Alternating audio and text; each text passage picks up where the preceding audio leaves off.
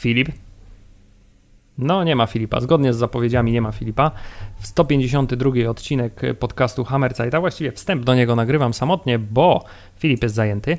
Nie zmienia to faktu, że za chwilę go, tego Filipa usłyszycie, e, bo pozostałą część podcastu, która będzie miała miejsce po sygnale dźwiękowym, e, nagraliśmy w marcu 2020, czyli dobre pół roku temu.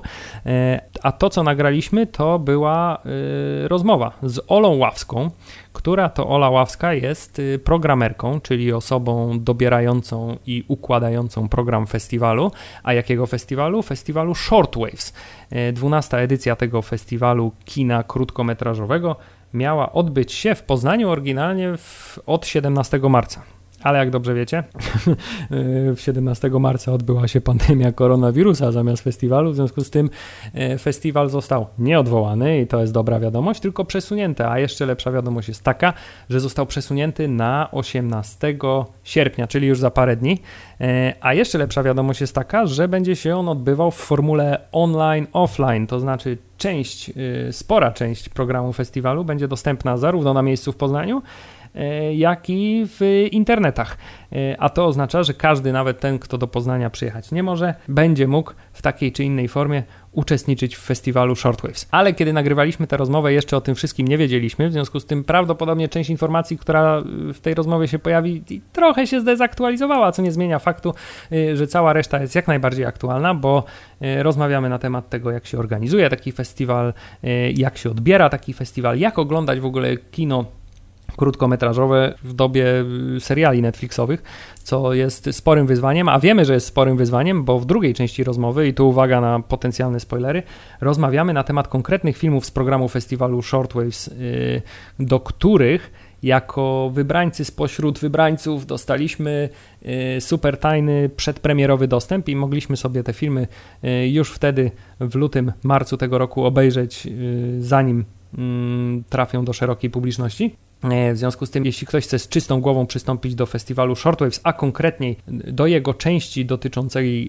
y, konkursu międzynarodowego, to druga połowa może zawierać delikatne, ale jak na standardy naszego podcastu, nie najgorsze spoilery, ale nie jest to nic strasznego, dlatego siadajcie, posłuchajcie i wbijajcie na festiwal Shortwaves, czy to w Poznaniu, czy w internetach.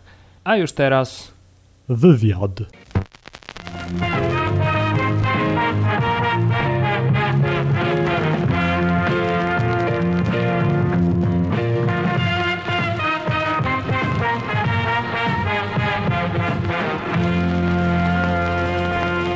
E, Hubert, jesteśmy na mieście i na mieście rozmawiamy na temat bardzo aktualny z naszym gościem, którym jest Ola Ławska, jak to ustaliśmy przed chwilą, programowa programowa festiwalu Shortwaves, który w Poznaniu wystartuje za tydzień. Cześć Ola. Cześć. Czy programowa to jest dobre określenie? Czy wolisz być y, koordynatorką do spraw programu i programerką? I dlaczego to są dwie różne rzeczy? Head of Programming to się nazywa po angielsku y, i to rzeczywiście y, jest taka nieprzetłumaczalna nazwa, szczerze mówiąc, po polsku, z tego względu, że rzeczywiście ja zajmuję się nie tylko konkur konkursami, ale też sekcją pozakonkursową, a koordynator ma w sobie to, że rzeczywiście koordynuje te wszystkie rzeczy, czyli oprócz oglądania filmów muszę zajmować się papierologią i kontaktami z twórcami i całą masą y, rzeczy mm, mniej lub bardziej przyjemnych, a programer to osoba, która y, przede wszystkim ogląda filmy i też bardzo ważną funkcją, o której czasami się nie mówi, jest to, że programer również y, układa to w sety czyli w takie pokazowe bloki, bloki tem na przykład bloki tematyczne, ale niekoniecznie to musi być temat, który spaja filmy, wiele różnych innych rzeczy, y, czy na przykład geografia, czy na przykład płeć, y, czy jeszcze inne, inne czy gatunek na przykład. Więc to, to jest wiele, wiele rzeczy, więc to trzeba byłoby jednak oddzielić te dwie kwestie. Wyjaśnione zostały podstawy. Druga rzecz, która jest bardzo ważna, czyli jakbyś zechciała powiedzieć ludziom, którzy słuchają naszego podcastu, podcastu. I oni tego, jak podcastu słuchają, to mówią, uuu, będzie o Marvelu i będzie o wybuchach, albo uuu, Gwiezdne Wojny. A teraz słyszą Short Waves, festiwal filmów krótkometrażowych i w ogóle on jest w Poznaniu, a oni na przykład są w Szczecinie. To czym jest Short Waves i dlaczego powinni przyjechać do Poznania? Shortwaves Festival to jest festiwal międzynarodowy krótkiego metrażu, który odbywa się od 12 lat. Pierwotnie miał właściwie taką trochę objazdową formę, a od kilku lat jesteśmy już tutaj w Poznaniu i przez 6 dni e, oglądamy krótki metraż. E, w tym roku aż 100 wydarzeń, prawie 100 wydarzeń i to są nie tylko konkursy, ale też sekcje pozakonkursowe, czyli bardziej rozrywkowe, e, a także wydarzenia branżowe, więc dla wszystkich zainteresowanych młodych filmowców, dziennikarzy też, po prostu osób, które są zainteresowane filmem już bardziej profesjonalnie, też są takie przestrzenie, żeby się spotkać. Więc dzieje się bardzo dużo i też, co jest ważne, bardzo dużo osób do nas przyjeżdża z zagranicy, więc jest to też taka, taki moment, kiedy można się spotkać. Okej, okay, to drążymy dalej. Y, y, Shortwaves jest festiwalem y, filmów krótkometrażowych. To teraz może powiedzmy sobie, co tak naprawdę sprawia, że film jest krótkometrażowy. Czy znaczy zawsze się zastanawiałem, czy jest jakiś na przykład limit długości, do których film musi być i jakie, jako, czym jeszcze charakteryzuje się taki film, żeby musiał się, mógł się znaleźć na tym festiwalu? E, krótki metraż tak oficjalnie jest przyjęty do 45 minut, później już zaczyna być średnim metrażem, a my mamy limit właściwie do 30 minut i to już są ustalenia mm, każdego festiwalu. Każdy festiwal może sobie ustalać co chce, ale ogólnie jest to 45 minut e, maksymalnie. To jest jakiś taki ten twardy limit, że macie do 30 minut? Na przykład mm. jest film 31-minutowy. Nie, bo tak jest ustalone w regulaminie, więc nie ma takiego filmu. A zaraz ci powiem dlaczego też. E, dlatego, że 30 mm, minut to już i tak jest dużo na półtorej godziny całego e, programu, więc też chcemy dać szansę tym krótszym formom.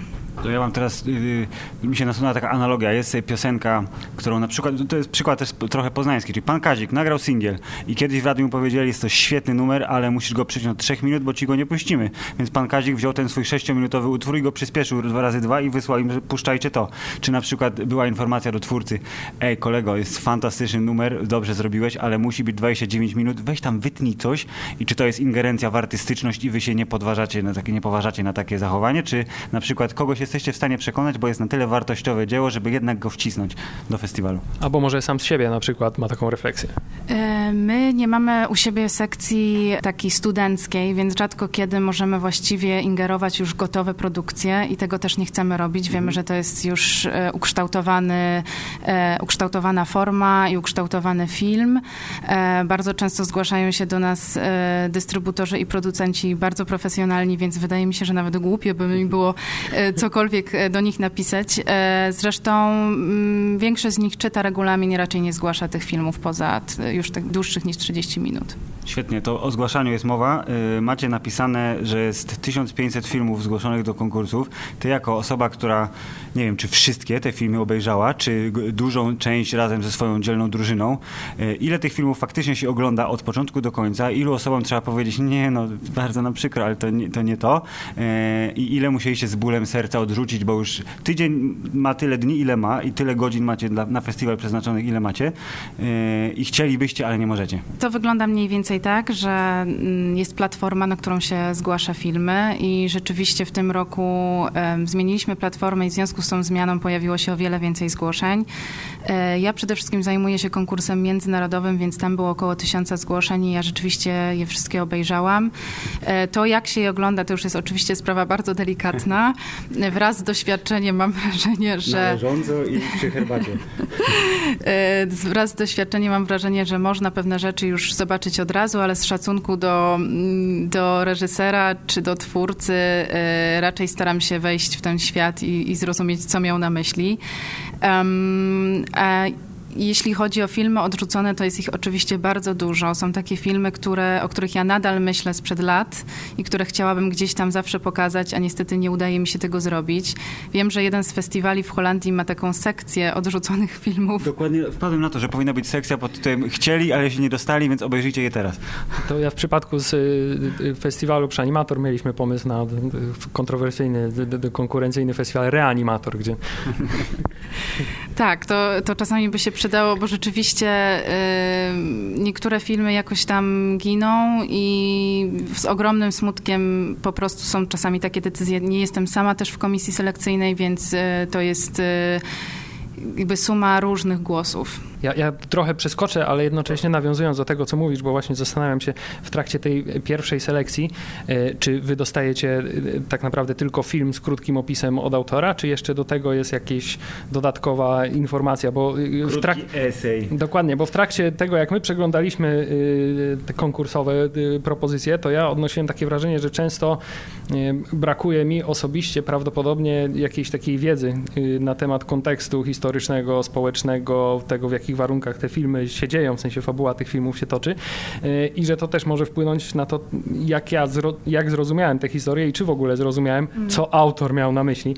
E, więc przy wybieraniu y, filmów na festiwal to musi być chyba jeszcze trudniejsze. E, przy oglądaniu ja staram się nie czytać. Oczywiście są takie, mm, jest taka sekcja, gdzie oni mogą wpisać, jakie były inspiracje, dlaczego powstał ten film i bardzo często to są rzeczywiście eseje. E, nie dlatego, że też e, nie mam na to siły, ale czasami po prostu nie chcę za bardzo się inspirować tym, co tam jest napisane. Jeśli widzę rzeczywiście, że mogłabym zrozumieć film bardziej, gdybym miała większą wiedzę na temat, nie wiem, życia właśnie jakiegoś koczowniczego w Kolumbii, to może zrozumiałabym więcej, ale też e, to jest festiwal e, dla ludzi i my programujemy dla ludzi i ja też e, czasem myślę bardziej o pewnych emocjach podczas oglądania, oglądania filmów niż, niż tam jakiejś wiedzy, która pomoże zrozumieć film. Okej, okay, to y, ciągle jesteśmy przy tym dopuszczaniu filmów albo odrzucaniu. To moje pytanie jest takie, czy w, nawet w tym roku wśród tych zgłoszeń był film, który na przykład technicznie jest świetny, y, dobrze jest zagrany albo dobrze jest pomyślany, ale z jakiegoś powodu jest zbyt jakiś, albo jest zbyt kontrowersyjny, albo nie wiem, ma tak epileptyczny montaż, że po prostu w ciemnej sali się nie da tego przeżyć, y, a może osoba, która jest powiązana z tym filmem w jakiś sposób jest na przykład persona non grata albo coś takiego. Albo te, tematy tematyka jest na tyle abstrakcyjna albo z zupełnie innej beczki, że nie wpasowuje się w program festiwalu na przykład. Y, no z tymi takimi kontro... Chciałabym wam sprzedać teraz jakąś kontrowersyjną jakaś, historię, jakąś, dobra, no. jakiś tutaj dobry content, ale niestety nie było chyba w tym roku takiej sytuacji i w zeszłym roku też jakoś sobie nie przypominam, ale rzeczywiście y, powody odrzucenia są różne i między innymi czasami są tu takie, że rzeczywiście nie wpasowują nam się w program i to jest po prostu największa bolączka programera, kiedy musi usunąć jakiś film, bo e, nie zgrywa się z innymi, albo żeby utracił trochę, e, czy straciłby mm, na tym, że jest na przykład w gronie takich filmów, a nie innych. A raczej nie, sytuacje raczej nie, że są filmy dobrze zrobione, ale właśnie trochę gorzej zrobione i mają w sobie coś takiego bardzo intrygującego, ale zrobilibyśmy po prostu im dużą krzywdę, gdybyśmy zaprogramowali je z filmami, które są po prostu na bardzo rewelacyjnym poziomie technicznym.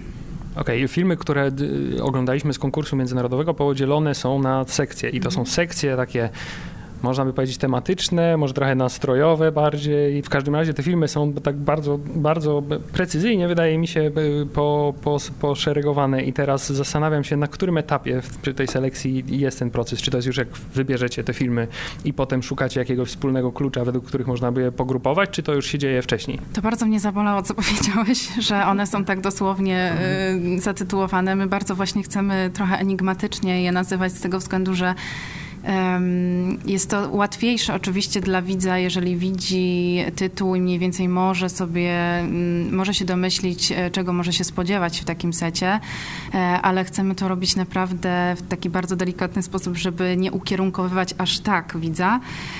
No ale może się nam nie udało, nie wiem. E, ups. To ja się nie zgodzę. W sensie, moim zdaniem podział jest bardzo taki luźny i na przykład dlaczego film z setu numer 5 nie był w secie numer 1? Dlaczego akurat mhm. tak by na tej zasadzie, że można by je poprzekładać i osoba, która wchodzi z ulicy i mówi o dzisiaj mam ochotę na set o uczuciach ludzkich, a potem nagle dostaje animację o tej, tej dziewczynie, co ślimaki lubi. No. Co, co nie zmienia faktu. Ja to, ja to raczej znajduję taki niejednoznaczność w tym takim próbie, myślę, gatunkowego przyporządkowania tych filmów, bo niektóre są oznaczone jako eksperyment, niektóre jako dokument, niektóre e, jako stricte fabularne, a tymczasem wydaje mi się, że to w przypadku wszystkich tych pozycji się tak dość mocno y, przenika. To znaczy, na przykład wydaje mi się, że dużo więcej z tych filmów można by, gdyby chcieć, określić mianem eksperymentalnych. To jakby nie zależy trochę od nas, tylko zależy od tego, co producent albo co dystrybutor nałoży jakby na, na tę e, rozumienie jest tego filmu. Takie, że w sensie ktoś wam trochę sugeruje, Nie? Jakby to nie może być eksperyment, bo takie a takie przesłanki w czasie produkcji tego, tej animacji na przykład y, były. No, to jest decyzja twórcy najprawdopodobniej, albo właśnie tak jak mówię, producenta czy dystrybutora, ale też nie chcemy w to za bardzo ingerować. I chyba nie, nie zdarzyła nam się sytuacja, żeby, żebyśmy zmienili to na, na slash, na przykład eksperymental, jak, albo coś w tym stylu. E, a wracając jeszcze do tego, do tej tematyki, no to ona rzeczywiście pojawia się dopiero po tym, jak my wybierzemy te 25 filmów i wtedy dopiero zaczynamy wiecie, tak, taki brainstorming, co łączy te filmy. Nie? Więc najczęściej ja jeszcze oglądam je raz, żeby też zobaczyć, co mniej więcej można tu połączyć. E, to jest bardzo trudne czasami, no bo rzeczywiście... Yy, mogą się też pojawiać takie pytania już później. Mi też się zresztą pojawiają, jak już widzę ten, te filmy kolejny raz, że rzeczywiście może by pasował bardziej do tego, mhm. do tego seta. No ale to jest oczywiście wszystko płynne. Wspominałeś wcześniej, że współpracujecie często z takimi już y, bardzo profesjonalnymi, poważnymi studiami. Y, natomiast ja chciałem zapytać o to, czy do takiego festiwalu jak Shortwaves może się dostać każdy ze swoim filmem, to znaczy jeśli ktoś... Jeśli Janek zrobi film. Tak, jeśli Janek albo my na przykład zrobimy, zrobimy film, wrzucimy go na, na, na platformę do zgłaszania, czy mamy taką możliwość, czy jednak trzeba mieć jakąś, nie wiem, udokumentowaną historię albo coś takiego? Nie, każdy może zgłosić film na Shortwaves, jeśli ma rzeczywiście konto, które jest zresztą darmowe na platformie Film Freeway. E, więc e, teoretycznie każdy, ale my nie mamy, tak jak wspominałam, ani sekcji studenckiej, ani sekcji też amatorskiej, więc e, najprawdopodobniej ten film się niestety nie dostanie. Jeżeli jest jakoś technicznie rzeczywiście wadliwy czyli przepadnie po prostu w zalewie lepszych filmów, ale to akurat dobrze świadczy całkiem o tym, kto się zgłasza. Czyli, że na tyle wysoki jest poziom już na tym etapie, e, że nie macie, nie było na pewno problemu, że nie macie czego wsadzić do sekcji albo do programu, bo po prostu tych dobrych rzeczy jest za dużo i dzieje, leci to w drugą stronę, czyli o nie musimy coś odrzucić. Tak, to rzeczywiście się tak dzieje, więc mamy raczej nadmiar, z czego się cieszymy. To absolutnie nie jest żaden zarzut. E, chcemy jeszcze więcej, e, bo to nam też daje coraz więcej takich perspektyw e, z, jakby z różnych stron. W sensie, wiecie, i, i dostajemy więcej filmów z różnych stron świata, więcej filmów zrobionych przez kobiety, więcej filmów właśnie też eksperymentalnych albo jakichś takich nowych, dziwnych rzeczy, których jeszcze wcześniej nie widzieliśmy, więc to nam też poszerza jakąś naszą taką wiedzę i odbiór filmowy. Chciałem zapytać teraz o y, ten taki mianownik, który miał, łączy ogólnie cały festiwal, czyli to hasło festiwalowe y, y, Fixing the Future. Hashtag, hashtag. hashtag, przepraszam, tak, hashtag Fixing the Future. Umieszczony zresztą pod postem z tym podcastem na pewno zostanie. Oczywiście. Mhm, czy to jest też hasło, które jakby pojawia się po selekcji? Czy to jest pierwsza myśl, tematyka festiwalu w tym roku będzie taka? E, najpierw pojawia się hasło. Zresztą konkurs, on może e, jakoś tam delikatnie nawiązywać do tego hasła, ale raczej nie musi. Więc e, to raczej nadaje ton całemu wydarzeniu, a nie tylko konkursowi. Więc mamy sekcję Fixing the Future, które odnoszą, odnoszą się bezpośrednio do tego i to są cztery programy właśnie na temat tego hasła, a także Fixing the Future mm, również mamy fokus na Liban w tym roku, więc on też nawiązuje niejako do sytuacji trudnej zresztą libańskiej. Hubert, tu jest bardzo dobre pytanie, które ty zapisałeś, więc ja nie chcę ci go zabierać, o ocenianiu filmów z różnych gatunków. Zadaję. Tak, to jest coś, co jest, to, to jest coś, co jest, y, wydaje mi się bardzo intrygujące, bo y, wszystkie te filmy są tak szalenie różne pod każdym kątem, tematycznie, formalnie, y, sposobie realizacji, zupełnie różnią się czasami o 100% od siebie. I teraz trzeba je wszystkie w ramach tego konkursu, na przykład międzynarodowego, umieścić w jednym worku i ocenić.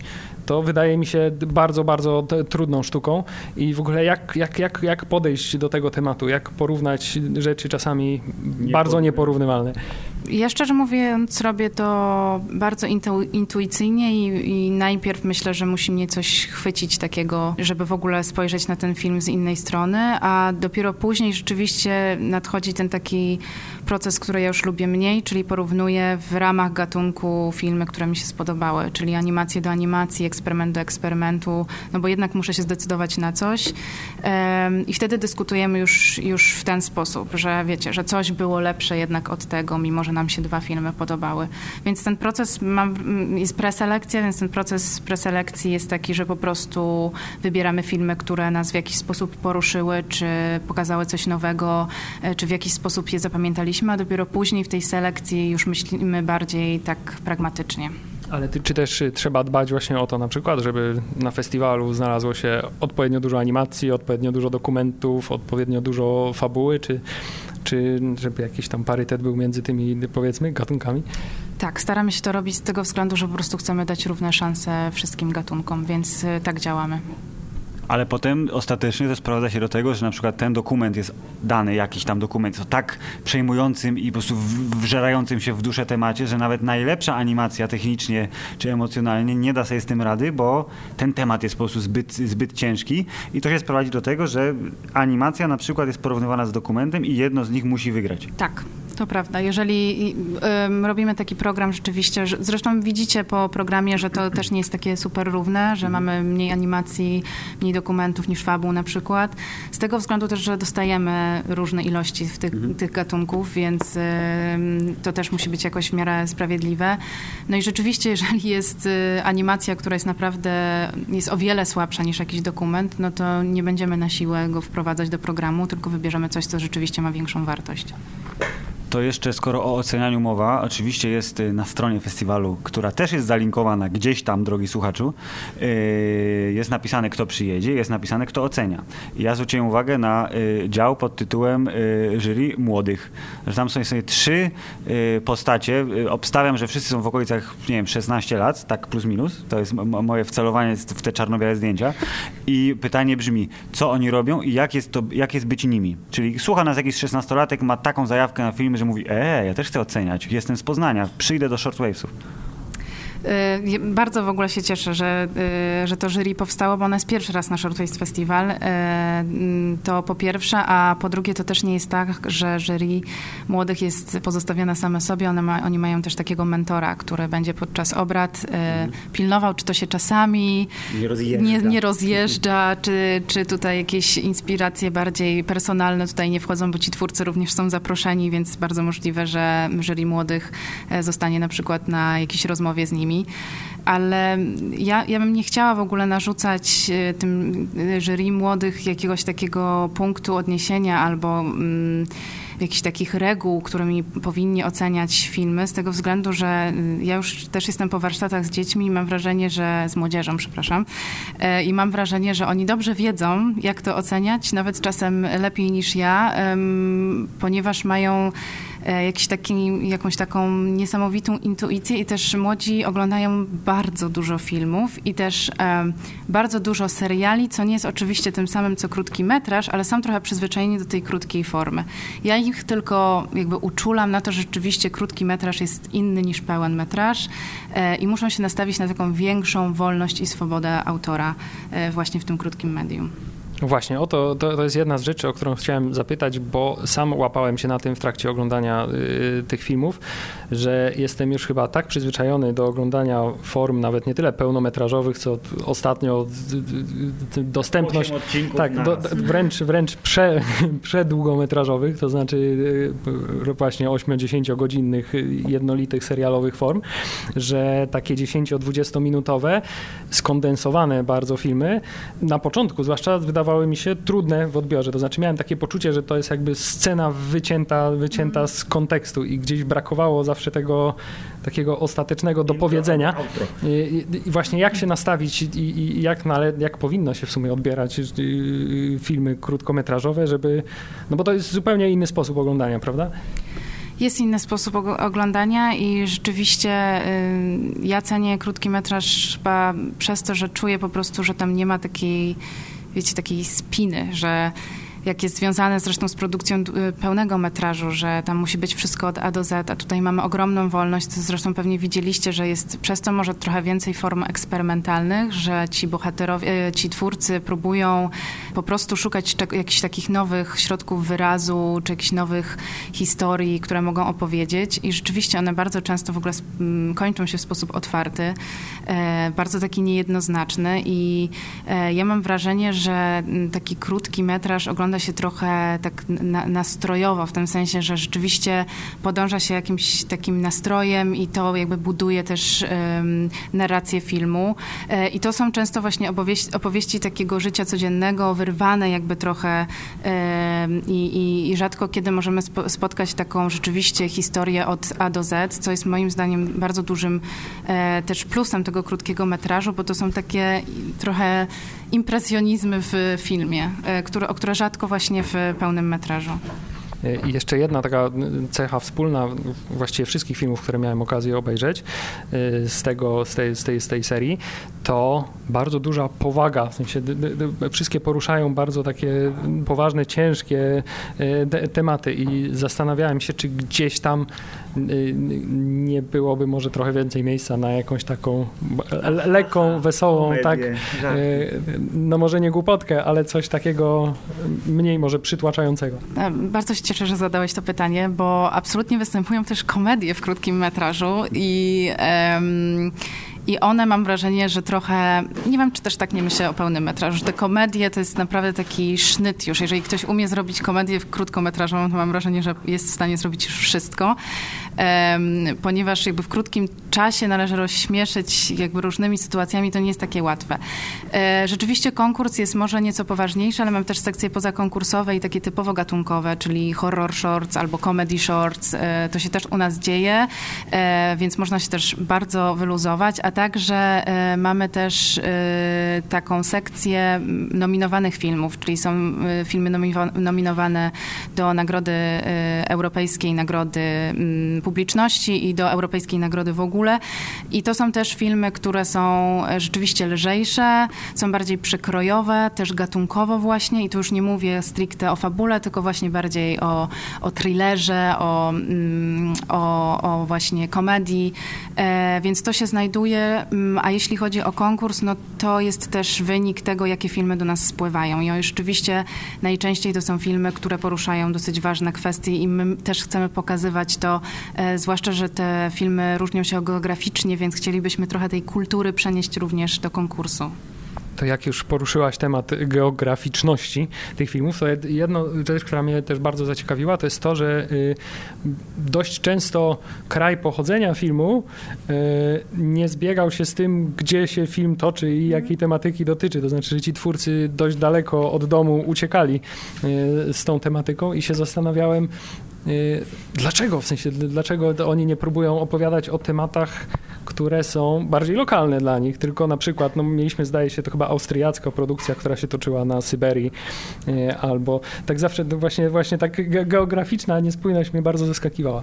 Myślę, że to, to jest właściwie wynik różnych rzeczy. E, raz szkół, do których należą twórcy, albo filmy twórców, którzy już robili wcześniej filmy i możliwe, że robili też filmy, które były usadzone jakoś w ich kulturze. Często filmy są wynikiem różnego rodzaju też warsztatów, które odbywają się w danym miejscu. I myślę, że po prostu kwestia ogólnie przyjętej jakiejś tam inspiracji, która powoduje, że twórca wybiera taki, a nie inny temat, więc to już nie jest zależne od nas. Dobrze, to ja, płynność przechodzenia między tematami jest porażająca, czyli była geografia, czyli lokalizacja, to teraz Y, Shortwaves chwali się całkiem sprytną rzeczą, o której y, nie wiedzą prawdopodobnie ci, którzy nigdy na przykład w Poznaniu nie byli, czyli, że filmy nie tylko się ogląda w kinie, y, i oprócz tego, że oczywiście kino muza, w którym teraz siedzimy, albo kino Rialto, albo inne kina, które są po prostu normalnie salami w pełni profesjonalnymi, pokazy odbywają się w pubach, ale pokazy też odbywają się w domach ludzkich, czyli po prostu idziemy do tego wymienionego hipotetycznego Janka, siadamy mu na kanapie i oglądamy filmy, które e, pani programerka Ola mu e, zaserwowała. No. Tak, bardzo się cieszę w ogóle z tego programu. To jest Random Home Cinema, który już e, chyba siódmy raz będziemy organizować i to organizujemy w prywatnych domach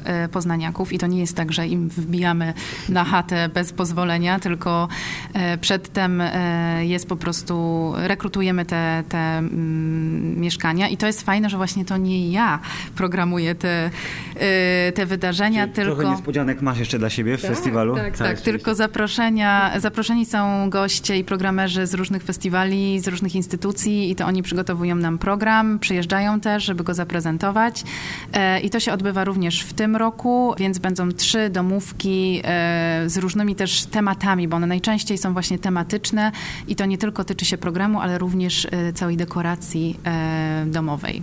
Czy takie dy- domy slash mieszkania, y, które biorą udział w tym programie, przechodzą jakiś y, ten proces certyfikacji, wystarczająco duży telewizor, wystarczająco duże głośniki. To najczęściej jest po prostu y, sympatia ludzi, którzy chcą nam zaoferować swoje mieszkania. I też oczywiście wielkość. Niestety tutaj ma znaczenie i raczej cały sprzęt jest od nas, y, od nas pochodzi, więc tutaj nie ma, nie ma żadnego problemu. E, Tylko potrzebujemy przestrzeni i właśnie zgody na to, żeby coś takiego fajnego się odbyło. Ale ci, którzy się do nas zgłaszają, oni są już bardzo chętni na to, żeby, żeby zrobić e, coś fajnego w swoim mieszkaniu, więc to nam właściwie wystarczy. To jeszcze w ramach zachęcania i opowiadania o tym, jak to fajnie jest na Shortwaves w Poznaniu.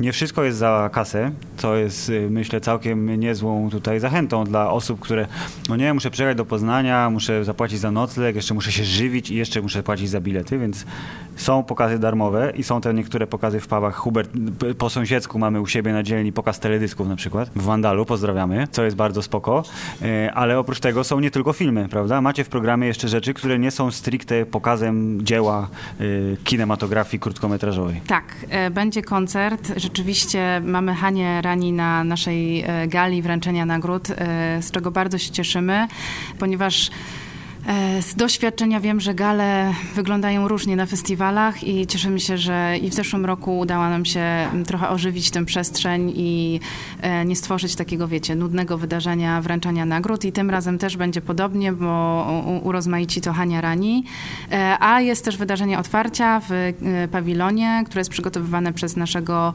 e, byłego dyrektora festiwalu, a założyciela fundacji, która organizuje e, Shortways Festival, czyli Fundacji Ad Arte. I to wydarzenie to jest takie audiowizualne doświadczenie, gdzie można też zobaczyć krótki metraż, ale będą też live akty, na przykład e, Franka Brett Schneidera e, z niemieckiej e, sceny muzycznej, więc myślę, że będzie bardzo interesujące. Więc oprócz takich właśnie stricte pokazów mamy też bardziej takie doś, doświadczenia właśnie audiowizualne. To teraz coś zupełnie innej beczki, bo bardzo zaciekawiła mnie, co powiedziałeś przed chwilą, że nie możesz wyjść z tego krótkiego metrażu. Czy jakbyś teraz poszła na przykład na film pełnometrażowy do kina, albo nie daj Boże spróbowała obejrzeć y, binge-watching na Netflixie całego sezonu jakiegoś serialu, to byś wydawało ci się, że to trwa na przykład 4 lata, taki, taki film pełnometrażowy? Ja absolutnie to robię. absolutnie to robię. Ja zresztą po takim, e, wiecie, maratonie filmów krótkometrażowych, ja umieram po prostu, żeby pójść i zobaczyć coś pełnometrażowego. Irlandczyka polecamy. Tak, tak, to już tak, to rzeczywiście byłaby dosyć spora odtrutka, ale nie, y, nie, nie, ja też chcę być y, jakby na czasie z tym, co się dzieje również w pełnym metrażu. Zresztą e, bardzo często no, jeżdżąc na festiwale, to nie są festiwale tylko stricte krótkometrażowe, więc też mam okazję zobaczyć jakieś nowości w, w pełnym metrażu, E, a też absolutnie nie stronię od Netflixa i bardzo lubię wieczorem sobie po prostu go odpalić i, i też zobaczyć, co tam się dzieje. Miłość do kina i do seriali po prostu łączy ludzi, a czy film trwa 15 minut, czy 150, ważne, żeby był dobry, prawda? Dobre kino jest najważniejsze. To o kinie teraz może porozmawiamy, o konkretnych tytułach. Hubert, czy jesteśmy na to gotowi już? My jesteśmy na to gotowi, ale pytanie jest, czy, czy, ty, czy ty możesz na ten temat rozmawiać, czy to nie jest jakiś faux pas? Nie, z mojej strony to nie jest absolutnie żadne faux pas, nie jestem jurorką, więc e, mogę swobodnie rozmawiać o tych filmach. Dobrze, więc my dostaliśmy jako y, grupa uprzywilejowana jako 1%. jako 1% wjazd do y, pliku, który zawierał w sobie bardzo fajny y, spis y, filmów konkursowych z konkursu międzynarodowego. A właściwie dlaczego podział jest na konkurs międzynarodowy i polski? Dlaczego polskiego kina nie ma w konkursie międzynarodowym po prostu? To nie jest tak, że to jest taki stricte podział i że polski film nie może się pojawić w konkursie międzynarodowym. Taka sytuacja jest po raz pierwszy od chyba dwóch albo trzech lat w tym roku. Ponieważ zawsze staramy się też włączać filmy polskie do konkursu międzynarodowego. E, w tym razem po prostu tak się nie wydarzyło, ale w zeszłym roku i dwa lata temu również startowało film polski w konkursie międzynarodowym. To Filip, ty zapytasz o pierwszą premierę, ponieważ twój komentarz do tego filmu był bardzo krótki i e, tak. trochę złośliwy. Trochę złośliwy. Film El Remanso, który jest y, jedną ze stu, y, pięć, ile, nie, ile macie tych premier światowych? Dużo, 17 premier światowych i 30 europejskich, coś koło tego. E, to on jest jedyną premierą światową, która jest w konkursie międzynarodowym i to jest to, o czym wspomniałaś tam, nie wiem, 20 minut temu a propos, gdybym wiedziała więcej o życiu koczowniczym w Kolumbii, to może bym... Zro... Więc ja jestem tobą w tym momencie. Gdybym ja wiedział więcej o życiu koczowniczym w Kolumbii, to prawdopodobnie film El Remanso nie y, zostałby opisany notatką nuda w dżungli. Skracam teraz, ale jakby o, o to chodzi. Dwa, dwa mocniejsze momenty, czyli to jest, jest sobie rodzina, która y, jak się okazuje szuka domu cyklicznie i ten dom się pojawia w środku y, zarośniętego obszaru, ale on ma takie tam swoją, tak, taki krwawy sznyt. W sensie to są te jedyne dwa momenty, kiedy się okazuje, że tam może być coś takiego bardziej niepokojącego, ale też on się zaczyna w trakcie tego, jak już się dzieje i kończy się zanim się skończył. To jest, to jest ten przykład filmu, który jest wyrwany bardzo mocno z kontekstu. Ja teraz z, z ręką na sercu, tak właśnie, czy ta egzotyczność spowodowała, że to jest rzecz, która się zakwalifikowała do konkursu międzynarodowego, czy na przykład sam fakt, że to jest premiera, bo y, obecność premiery jako takiej jest nobilitująca dla festiwalu. Albo w drugą stronę, dla twórcy że się pojawił na tym festiwalu? My nie, nie mamy polityki premier, więc dla nas to nie jest aż takie istotne. Um, oczywiście, jeżeli się zdarzy, no to jesteśmy z tego dumni i bardzo się y, tym cieszymy, ale ja ja nigdy nie sprawdzam, czy to już zostało gdzieś pokazane, czy nie. E, niektóre filmy oczywiście znam, ponieważ jeżdżę na festiwale, więc widzę je. E, ale tutaj, no nie będę kłamać, że jest coś takiego, że jeżeli dostajesz mało filmów, na przykład z tego regionu, no to widząc pie pierwsze dwa, trzy, masz takie poczucie, że rzeczywiście jesteś w trochę innym świecie. Mhm. Więc nie chciałabym tutaj udawać, że rzeczywiście jakoś ta egzotyczność na nas e, nie działa. I ja zawsze wtedy muszę sobie się zastanowić, czy rzeczywiście to już jakoś za bardzo mną właśnie nie kieruje. Nie? Że, żeby po prostu y, nie wybrać filmu podążając tylko właściwie tym wyborem. I tutaj tak nie było. tutaj tak nie było. Zresztą ja, tak jak wspominałam, nie jestem sama w tej komisji selekcyjnej i to była decyzja właściwie wielu osób, żeby ten film się tutaj pojawił. Mnie on, szczerze mówiąc, od razu jakoś tak chwycił za serce e, tym takim mrokiem i rzeczywiście takim podążaniem z taką e, non-stop, takim poczuciem jakiejś niepewności i niepokoju. E, rzeczywiście, co ta historia w tym domu ze sobą niesie. A druga sprawa, co rzeczywiście jest ciekawa, że taki styl koczowniczy jest bardzo częsty w Kolumbii i rzeczywiście o tym nigdy nie słyszałam, więc ten temat też wydawał mi się bardzo interesujący. Tu akurat mogę przytoczyć, że y, twórca inspirował się historią swoich dziadków E, więc w tym przypadku jest to bardzo osobista historia.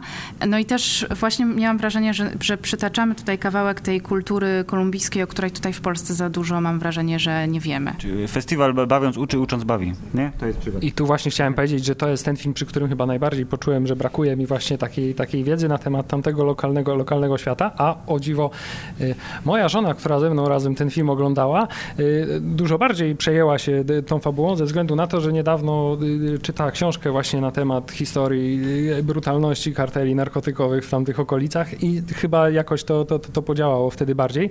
E, na mnie z kolei bardzo podziałał film e, Amordida, który strasznie szalenie mi e, takie wczesne próby niskobudżetowego kina science fiction y, trochę przypominał, a jednocześnie y, ten temat bardzo, bardzo zręcznie połączył z kwestiami z zupełnie innej beczki, czyli kwestiami związków, preferencji seksualnych i, i tego, jak postrzegamy ludzi i relacje między nimi. A wszystko to było właśnie zrobione w takim, takim bardzo, bardzo, bardzo, bardzo minimalistycznym stylu, który bardzo mi odpowiadał. Y, ten twórca w ogóle jest artystą bardziej takim wizualnym niż y, reżyserem i to wydaje mi się widać bardzo w tym filmie. A rzeczywiście ja, mi spodobała się po prostu ta, to połączenie pomiędzy metaforą tej tej takiej epidemii komarów, a właściwie tą niejednoznacznością biologiczną i to mam wrażenie, że jest bardzo ładnie utkane gdzieś tam.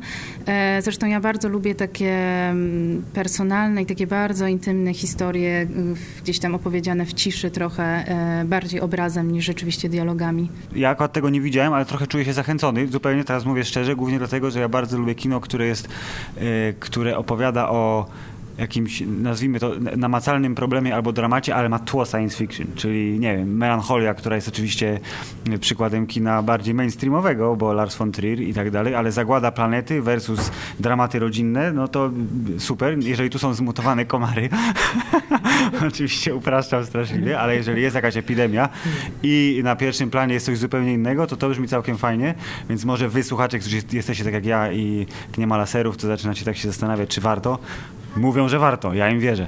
Chociaż, chociaż laserów też tam nie ma, to jest, to, to, to jest bardziej y, y, THX 1.1.3.8 w tej wersji przed przeróbkami, o, jeśli chodzi o stronę może wizualną bardziej. To y, mieliśmy y, film y, Fabuła, czyli fikcja, a ja bym chciał teraz zahaczyć o dokument, którego ty, Hubert, nie obejrzałeś. Ja obejrzałem głównie dlatego, że ja jestem za przeproszeniem zboczony, jeśli chodzi o koty, więc jak zobaczyłem, że jest film o kotach, to mówię, idealnie, oglądam. I jakież było moje zdziwienie, oprócz tego, że koty są prostu fantastyczne i one są nieprawdziwe, bo one są tak grzeczne, jak żadne koty nie są w tym filmie, czyli All Cats Are Grey in the Dark. Taki ma tytuł. E, I jakieś było moje zdziwienie, kiedy okazało się, że to jest raczej smutny i melancholijny film o bardzo smutnym panu, który wiedzie, jak mnie mam samotne życie i e, tą, tej takiej radości i, i e, pociechy z czegoś więcej niż samego siebie szuka właśnie w swoich dwóch kotkach. A ja w ogóle nie odebrałam, że że, że bohater jest smutny i samotny. Ja miałam właśnie wrażenie, że on zbudował sobie pewnego rodzaju rodzinę mhm. i tak traktuje zresztą te koty.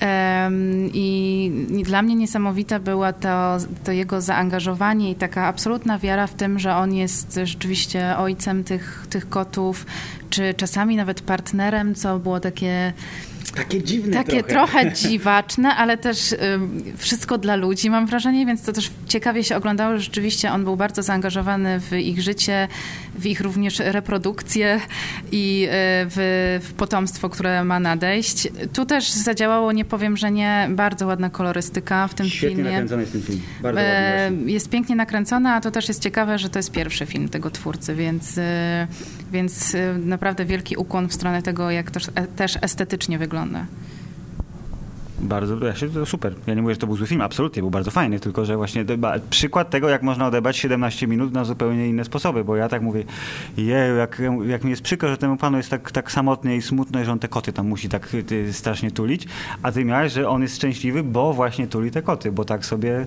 yy, ułożył. No i super. Ja z kolei chciałem powiedzieć na temat innego filmu dokumentalnego, który ja z kolei obejrzałem i który jest na tyle nietypowy, ponieważ właściwie w 90% y, toczy się wewnątrz programu komputerowego komputerowego do...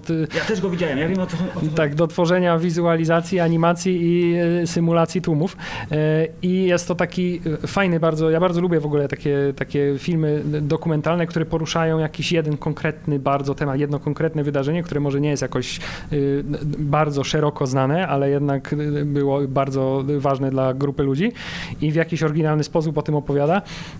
Chodzi mi o This Means More, tak? Czyli w ogóle historia historia, która teoretycznie nie powinna mnie zainteresować, bo ani piłka nożna nie jest mi, nie, nie jest mi bliska, y, a mimo wszystko y, to połączenie tego, że to jest w taki bardzo y, syntetyczny, komputerowy sposób rekonstruowane i jednocześnie te takie bardzo osobiste zwierzenia narratora no to to tak jakoś podziałało na mnie. Filip stwierdził, że odrobinę za długi. Ja też tak myślę. Ja też myślę, że jest odrobinę za długi. Myślę, że pewne rzeczy, kwestie już się tam powtarzają, ale Wy nie wiecie, jak ja byłam bardzo szczęśliwa, jak w końcu zobaczyłam film o sporcie, który mi się spodobał. O, to super. więc y, ja akurat lubię piłkę nożną, więc dla mnie to też było bardzo interesujące. Rzeczywiście ten film opowiada y, między tam słowami też o, o tragedii, która nastąpiła w, na stadionie w Liverpoolu a mi się też podobało to, że rzeczywiście to, co mogę wam powiedzieć, to czasami widoczne są pewne trendy w krótkim metrażu również i e, one mogą też być również formalne. I taki, taki trend się pojawił, mam wrażenie, dwa lata temu, rok temu, że rzeczywiście dużo filmów powstaje jakby wewnątrz jakichś programów takich designerskich, czy programów do projektowania. I one bardzo często są naprawdę interesujące, bo rozkładają trochę na czynniki pierwsze pewne procesy. I tutaj rzeczywiście nigdy się nad tym nie zastanawiałam, jak został zbudowany stadion i rzeczywiście jaką on przyjmuje mm, formę i jak design narzuca pewien rodzaj e, też albo kontroli nad człowiekiem, albo też jakby też pokazywania jakichś różnic ekonomicznych. Tam jeden z bohaterów mówi, że rzeczywiście po zmianie e, designu, czyli kiedy mm, zaczęło mm, być produkowane krzesła, tak, no. czy, mhm. czy krzesła, gdzie no, należy po prostu na nich usiąść, e, to ten odbiór piłki nożnej zaczął być inny, ale też te bilety zaczęły drożeć, więc dla nich to była już kwestia tego, że, że nie było to otwarte dla wszystkich, a piłka nożna miała przede wszystkim być e, właśnie dla każdego. Więc takie te zmiany właśnie architektoniczne czy designerskie są też jakby naznaczone pewnymi, mam wrażenie, decyzjami politycznymi to teraz ja bym przeszedł też po raz kolejny bardzo płynnie do kategorii filmów, które ja bardzo profesjonalnie określiłem, kategoria filmów pojechanych. Jest ich trochę tutaj e, i wydaje mi się, że tutaj e, wszystkie filmy, które są animacjami, wydaje mi się, że tutaj królują w tej kategorii, bo obie animacje, które i to przy jednym posiedzeniu mhm. obejrzałem, zaliczają się, zaliczają się bardzo intensywnie, intensywnie do tego grona. Mówię o Slug Life i o There Were Four of Us, które y, to filmy były bardzo intensywne wizualnie, ja bym to tak określił. E, to prawda i zaraz wam też powiem dlaczego. Animacje w tym roku, mam wrażenie, że wszystkie do siebie były bardzo podobne. Czyli bardzo często mamy mm, w ogóle w animacjach e, taki trend, że musi pojawić się tam zwierzę. Zawsze jest jakaś metafora jeża, y, wiewiórki i one są utrzymane w bardzo podobnej kolorystyce, bardzo podobnej jakiejś takiej sennej, e, onirycznej e, atmosferze, więc ja też już byłam trochę zmęczona oglądaniem takich filmów.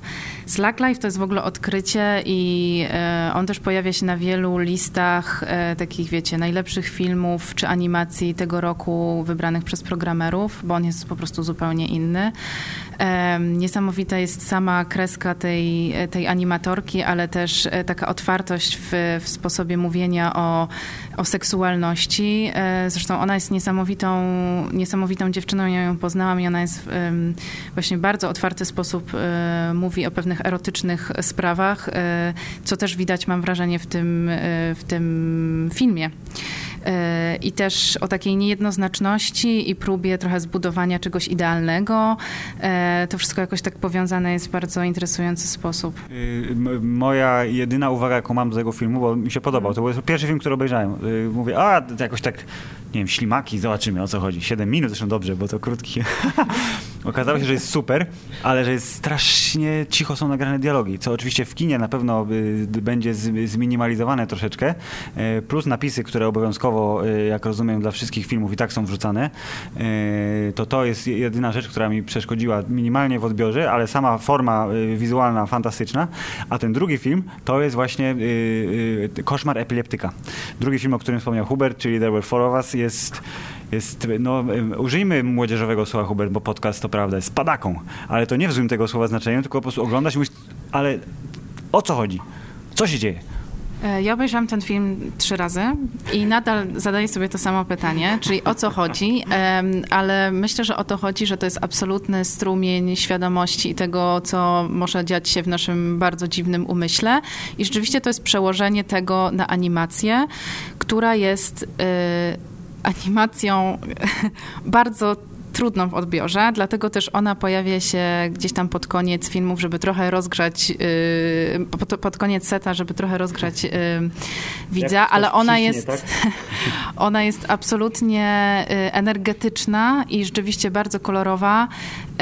No i takim, jest takim po prostu taką bombą, bombą energetyczną mam wrażenie, ale też bardzo interesująca e, wizualnie. No i no jest, jest, jest pojechana, to zgadzam się z tym. To ja teraz y, chciałem zaproponować dwa filmy, które, nie wiem, na ten moment przynajmniej wydaje mi się, że są moimi faworytami spośród tych, które obejrzałem. Jeden z nich to jest bardzo klasyczny, wydaje mi się, i najbardziej chyba zamknięta forma ze wszystkich tutaj, y, które widziałem. Y, to jest film dokumentalny o Mardi Gras i o Indianach w cudzysłowiu, ale też i w, do, w, dosłowności.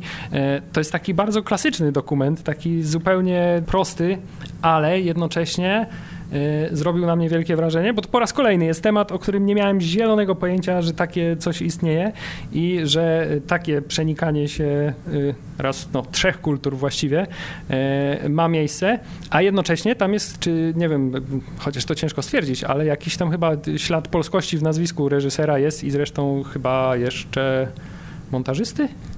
Tak, Michał jest z Polski, ale emigrował rzeczywiście w latach 80. do USA. E, I on też pracował przez długi czas dla National Geographic, co trochę widoczne jest w tym, e, w tym dokumencie, bo on rzeczywiście jest bardzo klasyczny w swojej formule. Są rzeczywiście trochę e, gadające głowy, poprzenikane takimi obrazami tego, tego co się dzieje. Mnie jeszcze zainteresował, ponieważ mamy słabość do takich wątków miejskich, zresztą to widać, ponieważ mamy konkurs Urban View, który właśnie opowiada o, o mieście i o architekturze, że tam też jest problem problem, bardzo silny problem gentryfikacji i to widać rzeczywiście, że, że oni są troszeczkę e, zmarginalizowani względem, e, względem Nowego Orleanu. Jeszcze chciałam powiedzieć, że kolorystyka jest po prostu, kolory tam są niesamowite. Jestem bardzo czuła na te rzeczy, ale to nawet po stopklatce e, można zobaczyć, że po prostu tam one aż buzują. Dokładnie tak. Natomiast y, chyba moim ulubionym filmem, nie wiem, czy to może nawet było zaskoczenie dla mnie też zupełnie, jest film y, chyba litewski Dami.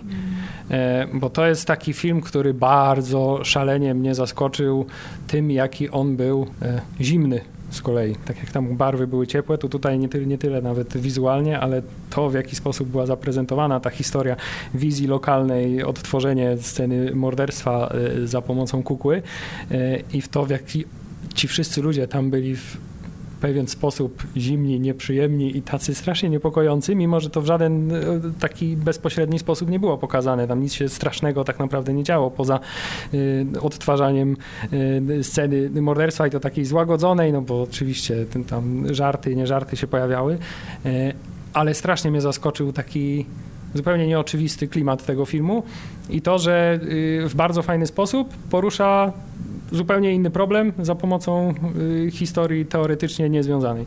E, tak, ja też, ja też bardzo doceniam ten film. On zresztą miał teraz premiera niedawno na Berlinale 2.20 i ten, ten film jest znowu takim trochę nie, nieoczywistą wędrówką i rzeczywiście, tak jak mówiłeś, on jest, y, on jest bardzo brutalny, ale jakby w sposób taki nie pokazujący tej brutalności. I to, co mm, w ogóle ja zauważyłam dopiero oglądając drugim za drugim razem, tam też e, e, ta forma ofiary nie jest jakby określona, czyli ten, jakby nie wiadomo, czy chodzi o kobietę, czy chodzi o mężczyznę, więc też ta, ta ciągła niewiadoma jest gdzieś tam w, w powietrzu. No i też mam wrażenie, że jakiś taki temat e, no mi jako kobiecie też bliski, więc on mnie bardzo poruszył i um, też myślę, że spokojnie mogłaby być to produkcja polska, bo mam wrażenie, że taka tematyka i taki jakby rodzaj tego chłodu um, mógłby być spokojnie też realizowany tutaj. A jeszcze chciałam wspomnieć, że, że ten twórca Lauryna Zberejsa, on jest E, właściwie jego ścieżka filmowa jest od, od początku naznaczona samymi nagrodami, czy może nie nagrodami, a nawet e, po prostu e, produkcjami, które miały premierę na najlepszych festiwalach, więc on wie dokładnie, co robi. No i cieszymy się, że możemy mieć ten film również tutaj na Shortwaves. Właśnie chciałem powiedzieć, że automatyczne pierwsze skojarzenie po 30 sekundach tego filmu to jest Dom Zły i początek mm. tego filmu jest bardzo, bardzo bliski. A to, co wspomniałaś o o tym sposobie, że właśnie ten morderca cały czas bezosobowo mówi o tej kukle, to ja przez chwilę, szczerze mówiąc, zastanawiałem się, czy to nie jest jakiś taki, jakaś kwestia błędu w napisach, w sensie takiego niedoskonałego tłumaczenia, że te zaimki osobowe gdzieś tam są gubione, e, ale dopiero właśnie po jakimś tam kilku minutach wyszło, że to, to jest celowe i bardzo udane działanie. Film, widziałeś ten film?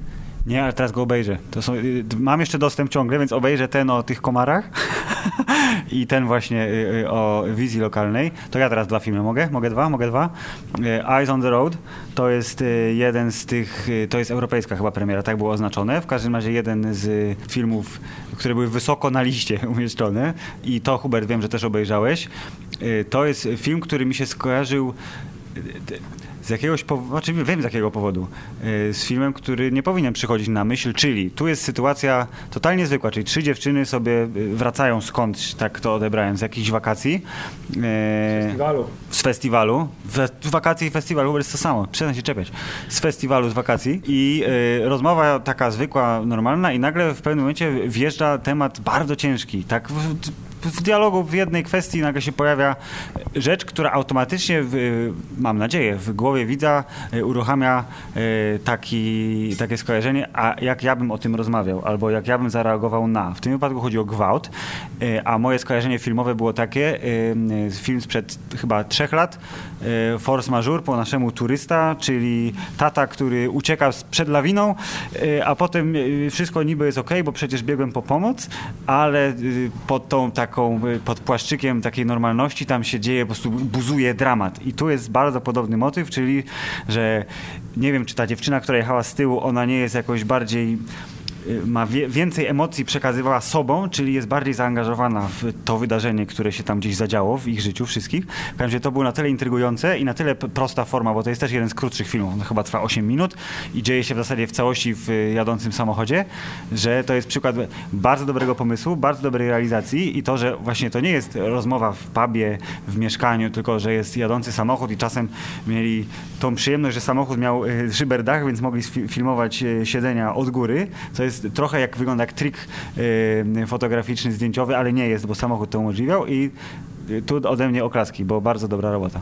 Ba bardzo dużo powiedziałeś, masz coś do dodania? Ja tylko chciałam powiedzieć, że ja też się cieszę z tej formuły siedzenia w samochodzie, bo rzeczywiście to jest przestrzeń, z której nie można trochę uciec i ta rozmowa jest trochę wymuszona, w sensie wymuszona, ona jest swobodna, ale rzeczywiście musisz odpowiedzieć sobie na pewne trudne pytania.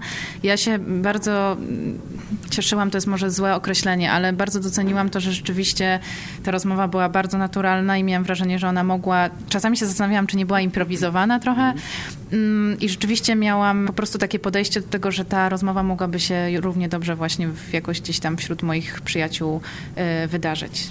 A ja muszę jeszcze dodać, że nie wiem dlaczego, ale już po samym tytule i po pierwszych kadrach y, tego filmu miałem takie poczucie, że zastanawiałem się przez cały czas, czy, ta, czy, czy, czy ten film się nie zakończy kraksą samochodową, y, co zresztą było też w, w trakcie tak. trochę sugerowane, tak, e, tak, tak. ale ta kraksa była dużo bardziej metaforyczna w tym wypadku i może i dobrze.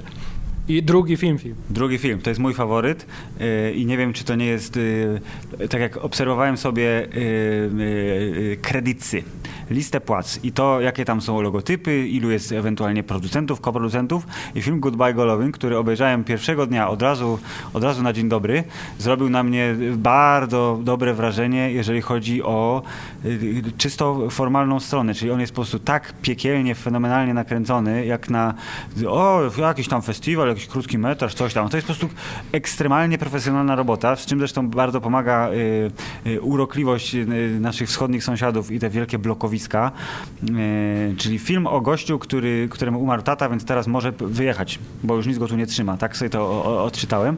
Y, I to, co w nim działało, to jest bardzo proste. Czyli człowiek lubi oglądać innych ludzi. Tu jest bardzo wyrazisty bohater, który przez cały raz prowadzi widza przez ten film. Y, jest ten film świetnie nakręcony, ma bardzo fajny soundtrack i też jest taką krótką formułką 14-minutową, ale to jest najbardziej od A do Z y, film, który y, poza tym dokumentem, co go nie widziałem, który y, jest właśnie zamkniętą formułą i się bardzo go dobrze ogląda. On mógłby sobie spokojnie polecieć w jakimś, Kino Polska chyba nie istnieje. W Kanal Plus oni lubią puszczać takie rzeczy. Jako taka właśnie spojrzenie na i tu wstawię jakieś hasło czy coś. On jest dopieszczony po prostu na maksa. On jest zrealizowany od A do Z rzeczywiście. Ja początkowo jak go zobaczyłam pierwszy raz, to miałam coś takiego, że wow, że w ogóle Oszukują, że, że nie wolno. piękne, no, że te drony tam, te, te ujęcia są po prostu niesamowite i rzeczywiście, em, ale też od razu takie trochę wkurzenie w stylu, no tak Kijów nie wygląda, tak pięknie aż nie wygląda i takiej bardzo silnej estetyzacji, ale to wszystko miało sens w tym filmie. I jak go obejrzałam rzeczywiście za drugim razem, to, to nabrało to dla mnie sensu, rzeczywiście to taki próba rozstania i, i, i wyjechania i ucieczki też trochę z tego, nie tylko miasta, ale też od rodziny i to się po prostu, to, to miało wszystko sens, no. Hubert, czy widziałeś ten film? Oczywiście, że widziałem ten film, ponieważ y, powiedziałeś, że mm, zobacz ten film, bo jest ten, ten najładniejszy, jaki widziałem. E, Jeszcze chciałam dodać właśnie, że, e, że też twórca, bo to ja zawsze później już sobie sprawdzam, kim oni są, albo czasami wiem właśnie, e, no to twórca y, tworzy reklamy głównie i on się zajmuje reklamami i to widać rzeczywiście, że, Bardzo że dobrze wie, jak, jakie ujęcie wykorzystać, żeby Tak. było dobrze. No. Tak, tak, tak. A właśnie do nas przyjeżdża producent tego, kierownik produkcji właściwie tego filmu, więc jestem też ciekawa, jak od strony takiej technicznej to było realizowane.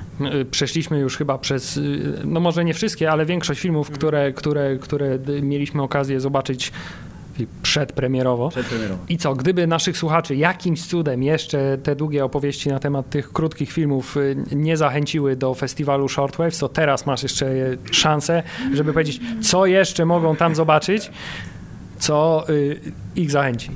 Ja jeszcze chciałam wspomnieć o, o tym, że, ym, że to jest, jakby staramy się tworzyć festiwal dla wszystkich, więc są też sekcje dedykowane konkretnym grupom wiekowym, więc mamy też y, dwa pokazy dla seniorów w kinie Rialto, mamy dwa pokazy dla młodzieży, chociaż tu chciałam zaznaczyć, że absolutnie każdy jest y, zaproszony, y, ma się czuć zaproszony ze względu na y, tematykę filmów, bo to są filmy o dziewczynach i to są filmy też bardziej lub mniej związane z kryzysem klimatycznym i kryzysem demokracji, więc też nawiązujące trochę do Fixing y, the Future. I też chciałam wspomnieć, że wszystkie filmy, wszystkie filmy są w dwóch językach, czyli i w języku angielskim, i w języku polskim, więc również wszystkich znajomych obcokrajowców zapraszamy na, na te pokazy. Całość dostępna jest i katalog, i harmonogram na naszej stronie www.shortwaves.pl, więc możecie sobie sprawdzić, co tam jeszcze na Was czeka, a czeka naprawdę, naprawdę dużo. Jest 100 wydarzeń, więc myślę, że każdy, naprawdę każdy może sobie znaleźć coś dla siebie. E, Jako osoba totalnie bezstronna i e, człowiek, który nie ma nic e, wspólnego z, ani z festiwalem, ani z tym podcastem, w którym właśnie występuję, czuję się bardzo zachęcony naszą rozmową. Ale mówię zupełnie poważnie, bo to jest trochę tak, że jak się myśli o festiwalu filmowym, to w głowie się ma albo na przykład nasz nieodżałowany Atlantyk, który się wyprowadził, transatlantyk, który się wyprowadził, albo Nowe Horyzonty, albo Warszawski Festiwal Filmowy, gdzie te formy długie z krótkimi czasem się spotykają, ale głównie my myślimy o filmie, filmach pełnometrażowych. To tutaj taki właśnie krótki metraż, który ma chyba trochę luźniejsze zasady i pozwala na więcej twórcom, głównie dlatego, że może sami nie wiedzą jeszcze, y, co potrafią i szukają, bo to jest często festiwal y, twórców początkujących, że jest to po prostu fajne. Albo w, naszy, w naszej nomenklaturze podcastowej jest to spoko. Tak, a poza tym chciałem powiedzieć, że festiwal y, filmów krótkometrażowych ma jeszcze dla ludzi niezaznajomionych z, nie wiem jak to można określić, kulturą festiwalową i filmami, kinem festiwalowym, które, nie oszukujmy się, bywa dla niektórych ciężkie w odbiorze, dosyć. To w przypadku filmów krótkometrażowych y, to ten chyba p- próg wejścia jest trochę niższy, choćby ze względu na to, że można y, obejrzeć film 20-minutowy, a nie 2,5 godzinny y, eksperymentalny. Rzeczywiście, to jest też łatwiejsze, wydaje mi się, w krótkim metrażu, że A, mamy różne perspektywy, B, filmy mogą się podobać lub nie podobać i w każdym momencie też możecie wyjść z pokazu, jeżeli wam się bardzo nie podoba, chociaż tego nie, nie zalecam, bo zawsze może jednak e, zdarzyć się film, który się wam spodoba. Ja jeszcze tego chciałam wspomnieć, że tak jak mówiłam wcześniej, festiwal to też miejsce spotkań, więc za- zapraszam również do klubu festiwalowego e, w klubie House na Szkolnej, gdzie spotykamy się codziennie, a w tym roku również mamy nową sekcję, czyli Hotel Europa w inkubatorze kultury Pireus i to jest, mm, to jest właściwie takie miejsce e, wymiany, gdzie spotykamy się, rozmawiamy, oglądamy filmy krótkometrażowe, dyskutujemy, odbywają się tam też warsztaty i one są, i rzeczywiście to się dzieje codziennie, więc bardzo serdecznie zapraszam. No to teraz już chyba nie ma wątpliwości, że warto. To teraz my możemy wrócić do naszych osobistych korzeni podcastowych i nie uciekniesz od tego pytania. Jako znawczyni kina, jako znawczyni kina krótkometrażowego, kina festiwalowego, musisz odpowiedzieć nam na jedno bardzo, ale to bardzo ważne pytanie. Jaki jest twój ulubiony superbohater? O Jezu, zabiliście mnie tym pytaniem. Yy, muszę się zastanowić, ale wydaje mi się, że Wonder Woman, chyba ze względu po prostu na, na powiązania tutaj i solidarnościowe. Okej, okay, no to bardzo dobrze. Patrz, za dwa, miesiące, dwa, dwa i pół miesiąca będziesz miał okazję tak, obejrzeć y, nową część, która zapowiada się sympatycznie, bo estetyzacja lata 80. i te retroklimaty są bardzo modne, więc mamy nadzieję, że wykorzystają to y, twórcy dobrze, twórczynie, bo pani reżyserka znowu jest ta sama.